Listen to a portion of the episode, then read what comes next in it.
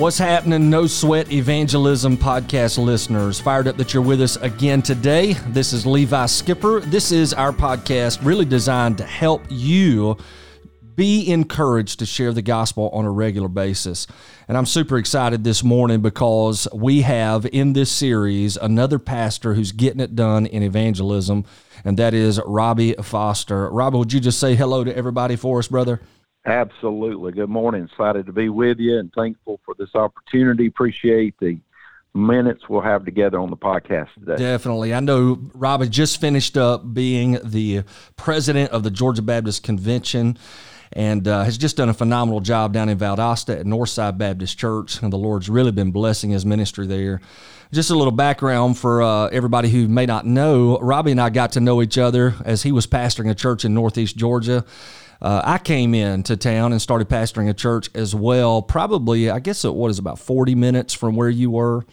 And uh, yeah, Rob, like I, I, will tell you this. I don't know if I've ever told you this before, Robby, but you invited me uh, to coffee.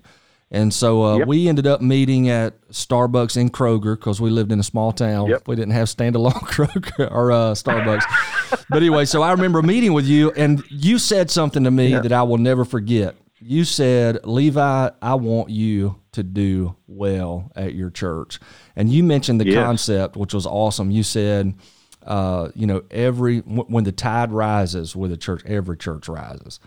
And I just remember yes. leaving that going, man, I, I don't know Robby Foster from Adam, but I love Robby Foster already because I sensed a genuine desire that you actually had that I would do well where I was pastoring. Yes. Man, I appreciate that, yes. brother. I really do. I know that's your well, heart. Thank you. For sure. It well, really is. And I think churches all are, are going to be held, if if church is healthy, it should help other churches be healthy. That's That'd exactly great right. for all of us. That's exactly right, man. I just remember that and want you to know that made an impression on me personally, because uh, obviously I was a young guy, still am a young guy, in case people forget. But yeah, we're uh, young. yes. So, but I, I, just remember thinking, man, that I, I want to be that kind of guy. That was that's how I left that meeting. I said I, I want to be that kind of guy that's an encouragement to other pastors. So just just want to say publicly, you know, thank you, appreciate that insight that you gave me and the encouragement you gave as well. Well, listen, man, I got several questions I want to drop on you here. Not everybody knows your okay. story of how you came to faith in Jesus. So just take a minute and kind of share yeah. that with those who are listening. Well, uh, at age six, my dad suddenly passed away, had a heart attack, and uh, we were in church, and I began to ask a lot of questions. And um, my pastor came by my house at eight age eight, I've been asking my mom, "Where's Dad? What, did he go to heaven? What's Yeah. heaven?" Da da da. My pastor was a, and I think I learned this, and this is what helped me be a pastor. He came to my house and shared the gospel as an eight-year-old on my couch, prayed to receive Christ, and was baptized the next Sunday, uh, April uh, 1972, at uh, Dewberry Baptist Church with 14 girls. So me and 14 girls, not at the same time, I got you. same night, as, as a, in a revival. We we Wow. started out a revival meeting that night, and you know I was a young man, just a young eight year old kid, and I believe God called me to preach at age twelve, but I ran from that calling, and I was twenty three before I realized this was a surrender to the Lord, Mhm. total surrender to God, and I knew I was saved, Levi, Mhm. but I really surrendered to. And I think this is one thing that happens in people. It's not just being saved. God wants us to be saved to go to heaven, obviously, and live with Him eternally. But there's a surrender here to the to the discipleship of Christ that Mhm. God wants us to have a personal relationship with us. That's right. And so at age 23, I was uh, I went to my pastor, shared with him that God was calling me in ministry. I was rebaptized, not because I needed that to go to heaven, but in full surrender to God in death, burial, and resurrection. And man, my life just took off with serving God at that moment. So I don't I don't think I ever heard your salvation story. I didn't know that about your dad. Uh, it, it kind of rang a few things in my head though, because when I was uh, five, my older brother died, and it's mm, the exact same questions you were asking about your dad were the questions I was asking about my brother. Where is he? Is he in heaven? How do you get there? I mean, all kinds of questions start flooding a little young kid's mind. And it, it does kind of remind me too, you know, just and th- this is kind of an extra question here, but throughout you know ministry in the church, what we do discover oftentimes is that when people pass away uh, in families, that is a tremendous opportunity to come in and begin Oh, to share the gospel. Have you seen that to be true? Absolutely. Well, and, and I try to share the gospel at every funeral I do. That's right. With passing on loved ones, talking with them, because heaven is right in front of you at that moment, That's and eternity is right in front of you. And and honestly, Levi, I believe people are delusional about eternity. Mm, You're going to be in eternity a lot longer than you're going to be on this earth. that's right. Yeah. and and people are delusional about the fact that eternity is real and that you need to know where you're going to spend eternity with God. That's right. And that, that's so important to what we do. How can we miss talking on that Sunday to Sunday? We can't. Mm, that's a good word, man. Hey, tell me this. I know just from my my experience with knowing you, I, I've seen a passion in your heart to reach people with the gospel. But tell us why. Like, what drives your passion? You know, it's I, I do. I love to see people say, but I'm going to just be honest with you. It was the first time I witnessed to somebody and saw them got, and and I I saw them come to the Lord, and it just took one person being saved that fired me up. Mm-hmm. I couldn't believe it that God would allow me to lead somebody to Christ. Yes. And people are just too afraid to share the gospel. Simple, where are you going to spend eternity? The simple having a conversation with someone and they got saved right there. And all of a sudden, there was a passion lit in me for evangelism that has never stopped. That's good. You know, if people would just one time win somebody to Christ, one time share, it would put a fire in them that would change their life forever. And it's never changed. Somebody told me one time that fire would burn out. I, it is not burn out at all. It's burning up in me, man. That's I'm right. telling you. That's awesome, man. Uh, you know, I, I've often likened it to eating potato chips, man. You can only eat, you can't eat just one chip, right? You put one chip in your Yeah. mouth, you're like, I got to eat the whole bag now. Same thing. You you share the gospel with somebody, and it just puts something in you. It's like I want to keep doing this. All right. So uh, when you think about reaching people, is there somebody who's helped fan the flame of evangelism in your life in the past? I had four real mentors in my life who have really, all of them were soul winners. Frank Cox spent, oh, I don't know how much time with me in my early days of ministry, and he was a soul winner. Larry Wynn was a great soul winner who encouraged me, shared with me evangelism things. One of the guys that lit my fire and continues to do that is I listen every time I can. I'm around the most is probably Johnny Hunt Right. and he just flat lays it in front of you, man. It's just you can see it in him. And uh, when I was in Gainesville at, at Hopewell Baptist Church, there was a friend. Jim Austin was at Blackshear Place Baptist Yeah, Church yeah. at that time, and he really day to day encouraged me. Took me on my first mission trip to Russia. Saw a lot of people get saved, man, and he really walked me through a lot of that. And I do encourage pastors get with some guys, listen to them, sit in their office, see the contagiousness of their witnessing. It sparks something in you also. And I know y'all do the Spark Conference. That's kind of like what that is, a That's little right. bit sparking someone. And I think that is important to have some guys in your life that keeps that fire ablaze. Yeah, man, that's that's awesome. And that, you know, for those of you who are listening, especially those who are pastors, I think that's a strong encouragement. We all need people in our lives who can be a source to really fan the flame of devotion in our life to Christ, but also to His mission of making disciples. So, if you consider your own life, the question is, who are those two or three people that you have around you who are really encouraging you and helping lean you toward personal evangelism? I think that's tremendous. And I would say, Robby, your personal evangelism is what probably drives your passion in the pulpit for evangelism. I've never I've never met an evangelistic pastor from the pulpit who wasn't evangelistic in his life. Have you ever seen that to correct. be true? That's the only way I think it works. Is you're living out what you're preaching. You're preaching what you're living out. I I heard it once too, and it's always kind of stuck with me. Whenever you preach as a pastor, you want your wife to be able to say amen. That's pretty huge. yeah, because she's the one who knows us the best, right? So my wife knows me better than anybody. So and there, there have been times I finish I finish preaching and I'll sit down with Krista and you you know my wife and I'll literally say, "Can you still yes. say amen to my preaching?" and uh, when she says yes, I'm like, "All right, then we still headed in the right direction." But that's a good word, that's, man. That's Making right. sure that our walk and our talk actually line up. Now, I know you've been in ministry several years and you've been a soul winner during that time frame. My question is Has anything changed in your method of sharing Christ with others in our current culture? There was a time of revival in church, and it seemed in the early 90s people were coming back to the Lord, and you could just pretty much get up and and you could you could preach on Jesus, and people would you know were coming to the Lord. Mm-hmm. This generation seems to want to debate, mm. and they want to um, they want a lot more questions answered. So it's caused me, and even now, to study a little deeper and um, realize that I face a I face a culture. I grew up in a time family intact, people went to church, that was understood. I'm growing up in a time. I'm pastoring now in a time where families in disarray. Mm. Sometimes people have never been in a church at all, and they got a lot of questions. No, and who is this God and how real is he?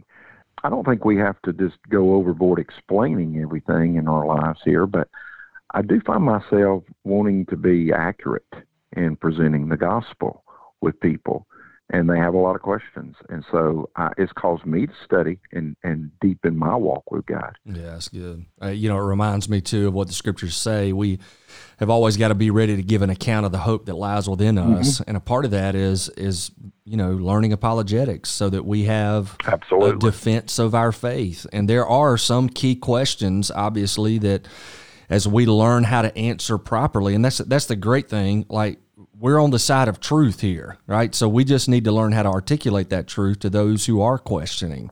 You know, who is God? Why are we here? What's going to happen after our death? Those are key questions, I think, that reside within pretty much every single person. And the good news is uh, we have the answers from Scripture. So that's a, that's a great word, Absolutely. man. As, as we go to share the gospel, just be prepared to answer those questions. And, and I think, too, uh, Robby, I know you've seen this as well. The more you share, the more you realize the questions that do come to you, they're all pretty much the same kind of questions. So it's not like you're running into new questions every single day. So you can equip yourself and you can really get involved in sharing Christ. Jude tells me pluck them out of the fire. That's right. with fear, you know. I mean, right. there are people there are people who are eternities in the balance and I want to share the gospel and their soul is is is weighed in that. So I'm I, I want to give that defense. I want to give that reason for hope and and knowing that that God is a, at work in my heart in that. Yeah.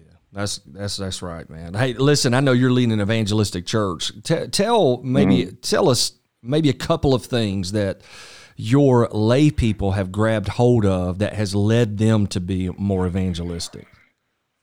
Well, we keep and, and I share this with staff meetings, share this constantly year long. Evangelism's the forefront. Mm-hmm. You know, if if it's not about winning people to Jesus, why are we doing it? And one of the things I think our people have caught up on me every year. We have um, they used to be called years ago crusades. You call them revivals. Um, we have every year real evangelistic, intense time of bringing in an evangelist, soul winning, going out door to door. We do a real uh, prayer time of listing lost people in our lives that we want to see God save and mm-hmm. putting them up in in in cards. We pray over them, and we're going to do that every year. We, we, it works. We see people come to Christ, and you know we keep evangelism in the forefront of our our people's mind if if you're not sharing about evangelism, they're not doing evangelism. Mm, that's good. That's very good. And it's it's kind of amazing, right? If if you're not willing to talk to God about lost people, you probably will not be willing to talk to lost people about God. I, and you know, once you start praying for a lost person, that begins to really get part of your mind. Yes, it does. Yes, you know, it does. That begins to be a part of your heart. It begins to be a part of what God is speaking to you about. And and it, you know, the, here's the fact of the matter: our people sitting in our churches are around a lot more lost people than I am from the pulpit. That's right. Come on. That's good. And they need to know how to share their faith. And I've told them, I've encouraged every one of my church people to write out their testimony, to be able to share what Christ did in them. A lot of our church people cannot even share their own testimony. Wow. And and it's simple things that we put in there, like a Wednesday night, I did a whole series on personal relationship with God. I talked about testimony. Write out your testimony. I had a pastor friend who years ago, he was from Louisiana.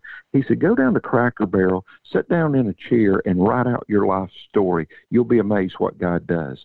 And I have encouraged people to write out their story of how God worked in their life, put it in their Bible, share it with their children, write a letter to their kinfolk about how they got saved. And it's amazing how God has moved in that, and people have been saved through that why couldn't a pastor, uh, pastors, I would encourage you, a Wednesday night series on on your personal relationship with God, writing a testimony out, having your people do it, even on a Wednesday night. That's right. And encouraging them to bring that back the next Wednesday night and share it with somebody in a pew. It is amazing. I'm going to tell you what happened in that too, Levi.